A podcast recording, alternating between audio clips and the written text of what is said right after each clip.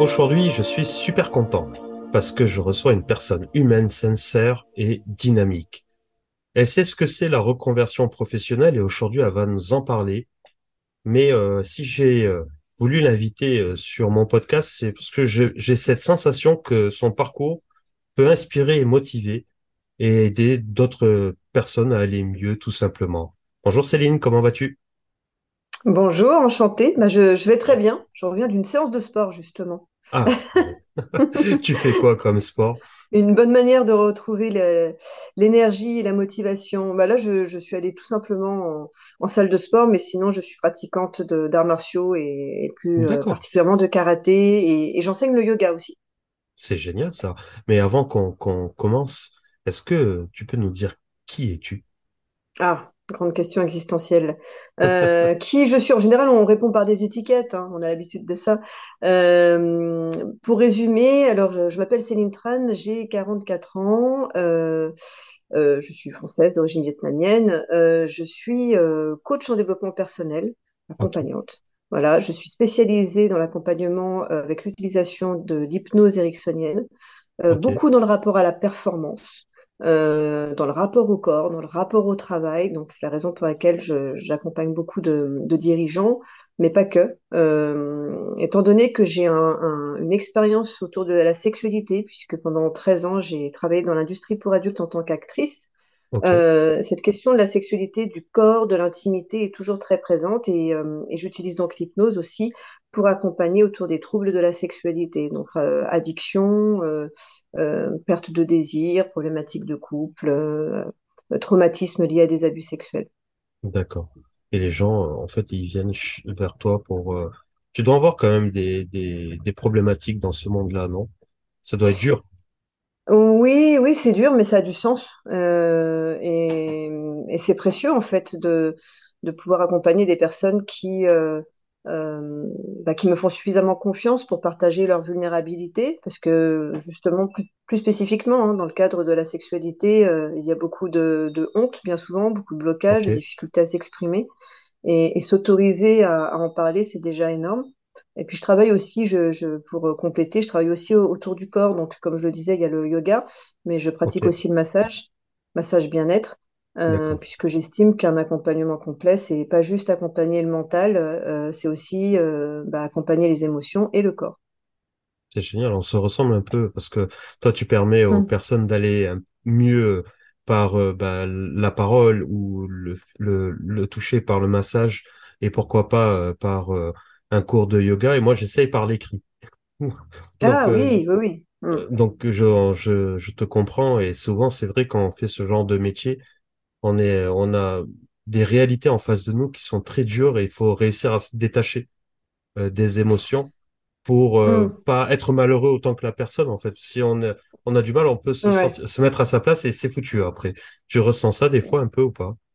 Oui, euh, bah c'est, c'est tout le défi en fait de l'accompagnant, c'est-à-dire c'est de s'autoriser à être en lien avec l'autre, ne pas pour autant se couper de l'autre, puisque c'est parfois d'ailleurs hein, ce qu'on peut reprocher à, à certaines personnes du secteur médical, hein, mais évidemment elles ne sont pas toutes comme ça, mais euh, le, le- le risque c'est d'être tellement coupé euh, euh, dans une dans professionnelle probablement euh, qu'on bah, qu'on isole davantage euh, la personne dans sa souffrance et parfois ça peut euh, aggraver en fait sa problématique. Moi, je m'autorise à ressentir, je m'autorise à, à pleurer parfois avec la personne, à lui dire que ça me touche, à lui dire que je suis révoltée, que je suis en colère, mais euh, en posant le cadre toujours, bien sûr, puisque euh, le, le, le travail, c'est c'est pas de jouer la bonne copine, hein, c'est vraiment d'apporter des outils.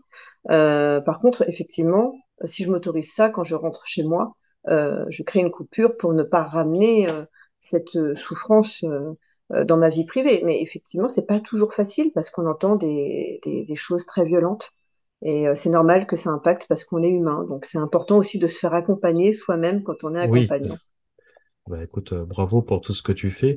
Tu disais tout à l'heure que tu avais travaillé pendant 13 ans dans une euh, industrie de, de films pour adultes, tout ça. Ça, on a, on, on te connaît. On j'ai pas envie qu'on en parle aujourd'hui, mais euh, ce que j'aimerais savoir, c'est quand tu as arrêté, euh, qu'est-ce qui, pourquoi t'es passé de cette activité-là au, à l'aide à l'autre? Ça a été un, fais. un- un processus, oui, effectivement. Alors, je, c'était pas un plan de carrière. J'avais pas de stratégie quand j'ai arrêté. Euh, bien sûr, il y a eu plusieurs déclics, plusieurs prises de conscience dans mon rapport à mon corps, mon intimité, par rapport à mon environnement professionnel, où je me, re- je me sentais plus à ma place, euh, jusqu'à ce que ça soit une évidence, où euh, un jour, euh, je me dis, mais qu'est-ce que je fous là, en gros? ok, Euh, donc à partir de là, sachant que je suis quelqu'un de très entier, j'ai toujours tenu à être intègre, euh, j'ai, euh, en fait, j'ai pas attendu longtemps pour arrêter. Euh, mais je n'avais pas de plan de carrière, donc euh, je, je me suis donné un temps euh, pour me retrouver moi déjà. La première étape, ça a été ça, c'est de, de, de, de revenir à moi-même, de me réassocier à, à mon corps, à, à mon intimité, à me poser des questions fondamentales sur qui je suis, quelle femme je veux être, quel être humain je veux être, quelles sont mes valeurs. Et puis à ce moment-là, j'ai aussi j'ai eu aussi une sorte de, une sorte de d'éveil, une énorme curiosité. Je me suis ouverte au monde et donc je me suis formée à, à toutes les choses qui m'intéressaient. Enfin, il y en a encore beaucoup d'autres, Euh, mais je me suis formée sans savoir vraiment, euh, sans avoir de projet. Alors je sais que c'est c'est un peu original parce qu'en général, on parle de business plan, de projet euh, très clair. Moi, j'ai commencé par, euh, par euh, la spontanéité et ensuite j'ai rassemblé tout ça pour le concentrer vers l'accompagnement, euh, sachant que ça se présentait à moi déjà de manière spontanée, puisque beaucoup de gens me contactaient déjà euh, par mail, par les réseaux sociaux pour me demander des conseils. Donc c'est devenu euh, quelque chose d'assez évident. ok. Et- et- mais bien sûr, pour cela, il a fallu que j'acquière des compétences pour être une bonne accompagnante, parce que l'expérience dans le cadre du X ne suffisait pas, bien sûr. Oui, ok. Il fallait. Ben, c'est bien en fait. T'as t'as arrêté euh, un- une carrière pour euh, te plonger. Tu t'es fait toute seule en fait, tout simplement. T'as appris Ouais, j'ai- je me suis créé mon propre métier. C'est excellent parce que c'est là où on est les, les meilleurs après, parce qu'on le Bah, ça maîtrise. dépend pour qui.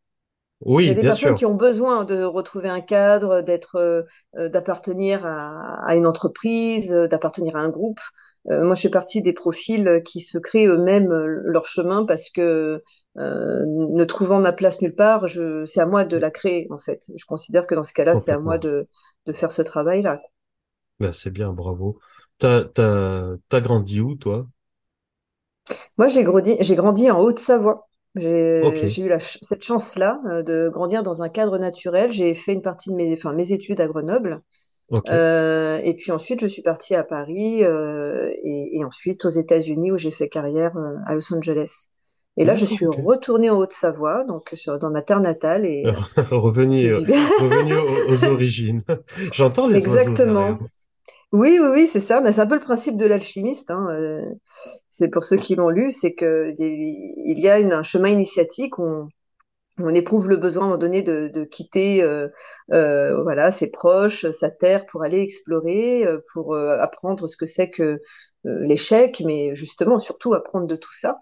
Et, puis à un moment donné, je pense que c'est peut-être aussi une question d'âge, il y a ce besoin de retourner aux origines et d'apprécier en comprends. Je te fait. comprends totalement parce qu'on n'est pas si loin que ça en, en termes d'âge. Il y a un moment Hmm. où on a envie de se poser et d'avoir une tranquillité et d'être en paix surtout. Et euh, de Oui. plus, prendre la tête à des enfants, toi? Non, non, non, j'en ai, bah non, avec ma carrière, c'était pas compatible. hein. Je considère que c'était pas du tout, euh, pour moi, il y a un temps pour, euh, un temps pour tout. Et puis, euh, surtout pour faire un enfant, il faut trouver le bon partenaire.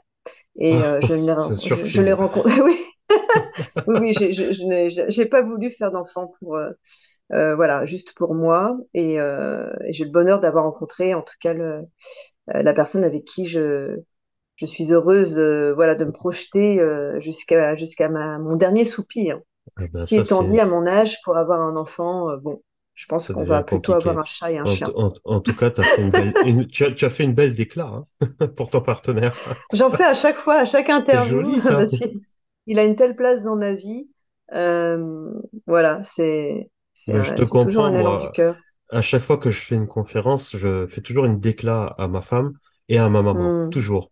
Il y a toujours un ouais, petit... euh, un petit- mais c'est bah oui. ça quand on aime, hein. On a envie d'en parler, on a envie de le dire. Eh ben, Oui, et puis c'est naturel surtout. Ben, écoute, c'est super. Moi, je t'ai connu euh, via LinkedIn, euh, ce réseau pro. Oui. Euh, pourquoi tu y es? Pourquoi euh, tu, tu as besoin de développement? Tu as besoin de rencontrer Hmm. d'autres personnes professionnelles? Oui, en fait, moi, je suis quelqu'un de très solitaire, de très casanier, euh, pas, Ok, de pas du tout mondain. Euh, alors, heureusement, je continue d'aller à Paris puisque je bosse à Paris, euh, Annecy, Genève et aussi en visio. Euh, et le, le, le, risque hein, quand on se retire dans la nature, c'est vraiment de s'isoler, de se transformer en ermite. Cette vie-là me Ok, fait rêver, hein. Mais il y a une réalité euh, qui est professionnelle et que pour, euh, pour euh, continuer d'avoir une carrière, il est important d'être en lien avec le monde, d'être à son écoute euh, et puis d'être curieux des autres. Et euh, LinkedIn est pour moi la plateforme idéale pour ça parce que euh, elle est dans une attention professionnelle. Alors évidemment, hein, certains ne respectent pas toujours ce cadre-là. J'ai quand même droit parfois à quelques messages euh, qui ressemblent plus euh, à des messages Tinder. Donc bon, mais c'est, c'est heureusement c'est minoritaire. Euh, on n'est pas dans la euh, comment dire, on n'est pas dans une exhibition euh, qu'on peut retrouver dans d'autres réseaux sociaux qui sont peut-être plus, euh, voilà, plus oui, je, personnels, un peu plus je- fourre-tout. d'ailleurs, en, parlant de messages, hum. tu, tu reçois, toi, des, quand tu publies quelque chose, des gens qui veulent toujours te ramener à ton expérience d'avant, de, mais de, tu sais, de manière, ou pas du tout, c'est plutôt non, tranquille? non, non. Ah, non, franchement, j'ai pas à me plaindre. hein. Ok, Euh, c'est c'est très, c'est très minoritaire, mais je pense que c'est vraiment une question de posture. Euh, euh, déjà parce que ça ne pose pas de problème d'évoquer euh, mon passé parce que ça a du sens, ok, Euh, mais aussi parce que j'ai pas les prétentions. Enfin, je, je- j'estime que je, je sais rester à ma place. Euh, par exemple, d'accord, je ne me présente pas comme étant thérapeute. Je n'ai pas fait d'études médicales ni de psychologie. Je suis coach. C'est un mot fourre-tout, mais c'est un, un mot qui, euh, qui, euh, qui est adéquat parce que ça reste de l'accompagnement, ça reste quelque chose euh, euh, qui est très complémentaire à un accompagnement euh, chez, un, chez un psy, justement. Mais voilà, j'ai du respect en fait pour les autres professions, pour, pour leur cursus universi- universi- universitaire, pardon, pour les connaissances qui ont été acquises. Moi, j'ai conscience que ma reconversion est récente. Je me donne tous les moyens, euh, je continue d'étudier, de me former d'accord. pour être la plus compétente possible. Euh, mais voilà, c'est ce qui fait que je parviens à être en lien avec d'autres professions et, euh, et, à, et avoir une bonne relation avec eux. Là, prochainement, je vais intervenir lors du plus gros congrès de sexologie qui aura lieu à Lille, au milieu de voilà de médecins, de psychologues, de personnes qui ont suffisamment d'ouverture d'esprit pour voilà pour m'écouter et je pense que c'est très bon signe. Ah ben, Mais c'est aussi parce que je respecte leur travail. Oui, tu, tu, en fait, on est complémentaires. On n'est pas, euh, il y en a pas un qui est plus fort que l'autre. C'est chacun peut apporter euh, sa valeur ajoutée, Hum. son expérience pour le mettre au service des autres. Et ça, euh, les gens qui le comprennent, bah, c'est ceux qui sont les plus forts en réalité. D'ailleurs, je Oui, parce qu'au bout du compte, euh, au bout du compte, pardon, je me permets juste de rajouter, au bout du compte, ce qui compte, c'est d'a- d'apporter sa contribution à la société et, de pouvoir aider les autres. Euh, et en fait, ça peut se faire à plein d'échelles différentes. Je Voilà, on peut être surdiplômé et ne pas forcément être le meilleur accompagnant. Donc, il y a... Mais je, je je te laisse poursuivre, pardon. Mais t'inquiète. Comme à la maison ici, il n'y a pas de souci. Euh, je vais profiter que tu es là pour euh, bah, donner un conseil. si tu peux donner quelques conseils euh, rapide à toutes les personnes qui nous écoutent.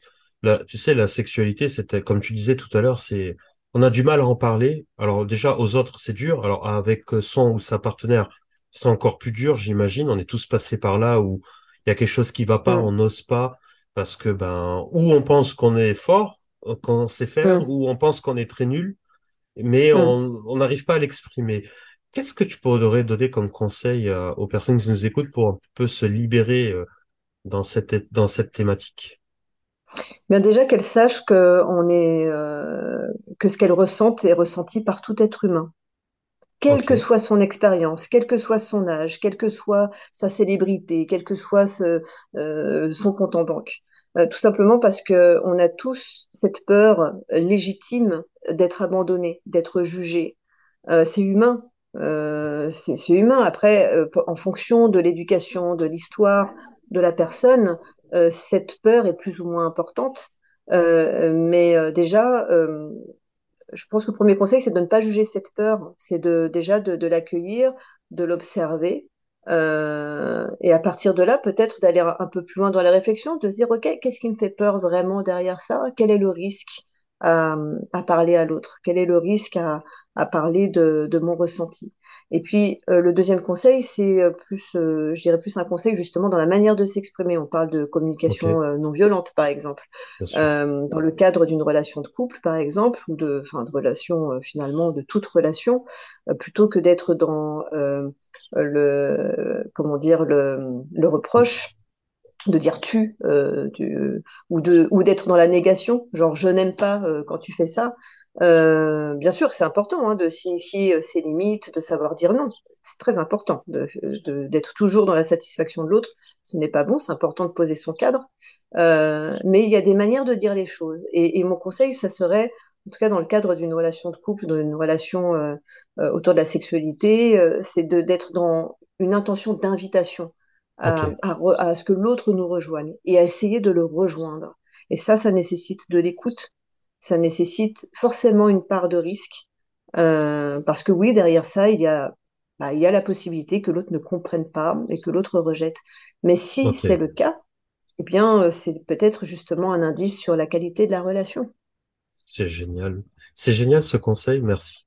Parce que si on Je enlève le mot sexualité de ton conseil, si on enlève ces thématiques, on peut y rajouter tout, euh, Oui. management, euh, entrepreneuriat, euh, professionnel. En, en fait, euh, c'est la base de la communication. C'est déjà, ce- ce- si j'ai bien compris, hein, Hum. tu me dis euh, si je me trompe, euh, d'apprendre à se connaître soi déjà, Oui. savoir ce qu'on Oui. veut et le pouvoir le partager à l'autre et que des fois si en face euh, si ça va pas c'est pas que la faute des autres et de temps en temps de Mhm. communiquer bah ça va arranger les choses et s'il n'y a pas possibilité de communiquer ça veut dire que bah en fait on n'est pas Hum. fait pour ou euh, avoir un rapport sexuel ensemble ou travailler ensemble ou s'aimer ce genre de choses Mhm.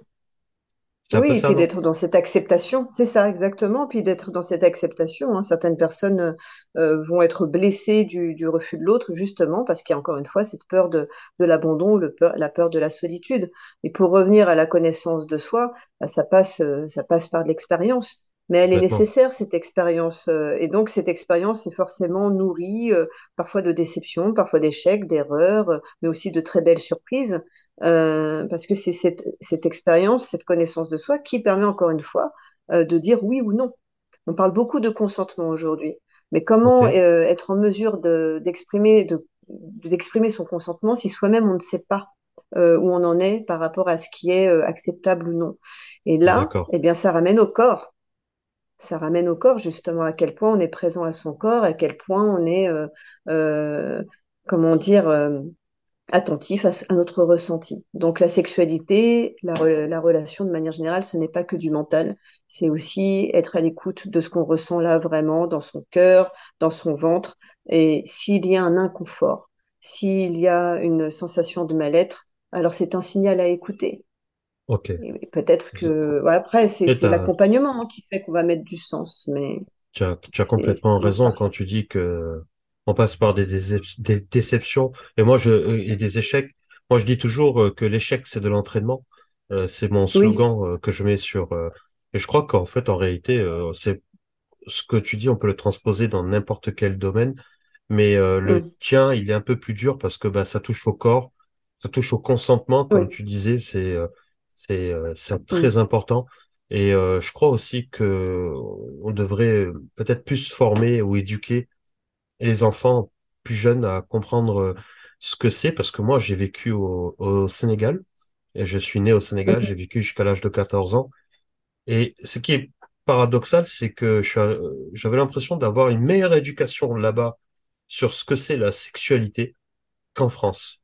Ici, c'était un peu Mmh. plus tabou. Et pourtant, c'est deux pays complètement différents, un plus pauvre, un plus riche, à l'époque en tout cas.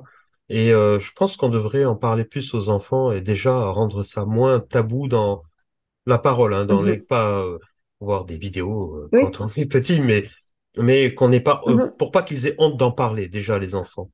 Mais euh, ouais, en tout Bien cas, sûr. Mais, super. mais pourquoi ça ne se fait pas? Parce que les adultes euh, ont leurs propres projections, leurs propres peurs, et beaucoup pensent que parler de sexualité aux enfants, c'est les inciter à, alors qu'on parle juste de quelque chose de naturel. Euh, on parle de la sexualité des animaux, et d'un seul coup, quand on parle de la sexualité des êtres humains, de comment est né un bébé, euh, ça devient, euh, ça devient le, le, le, toucher, le, le sujet pardon, intouchable. Euh, donc ça commence par ça en fait. Et effectivement, comme tu le dis, on adapte euh, la manière de parler et ce qu'on montre euh, en fonction de l'âge. Donc il faut respecter la pudeur. Euh, au, milieu de tout ça, bien sûr, il y a le critère culturel, il y a l'aspect religieux. On, peut, je, pense que le, défi, c'est de continuer à respecter cela tout en informant. Et plus on informera, et plus on, eh bien on, on sera à même à éduquer des enfants qui seront plus autonomes. Par rapport au travail, c'est un peu la même notion, parce que, comme tu le dis, en fait, ces, ces conseils sur euh, la sexualité sont applicables aussi par rapport au domaine du travail. Combien de personnes subissent des relations euh, de harcèlement ou tout simplement des situations abusives de travail parce qu'ils n'arrivent pas à dire non, parce qu'ils veulent être à la hauteur, parce qu'ils veulent être reconnus, parce qu'ils veulent avoir leur place, parce qu'ils veulent avoir un regard d'approbation. On est dans la même problématique que dans le cadre de la sexualité. Ben écoute, euh, merci pour tous ces conseils. Je pense que ça va aider euh, beaucoup de personnes. On arrive à la fin de ce podcast et je pose de, mhm. toujours deux questions à mes invités. Je sais pas si tu as déjà entendu, mais j'espère que non. Euh, première question qui est plus facile que la deuxième.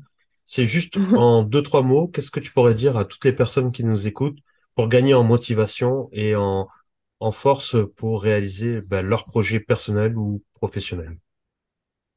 Ouais, bah le premier euh, conseil, c'est faites. Ok. Tu as bien raison, c'est le début. Il faut commencer.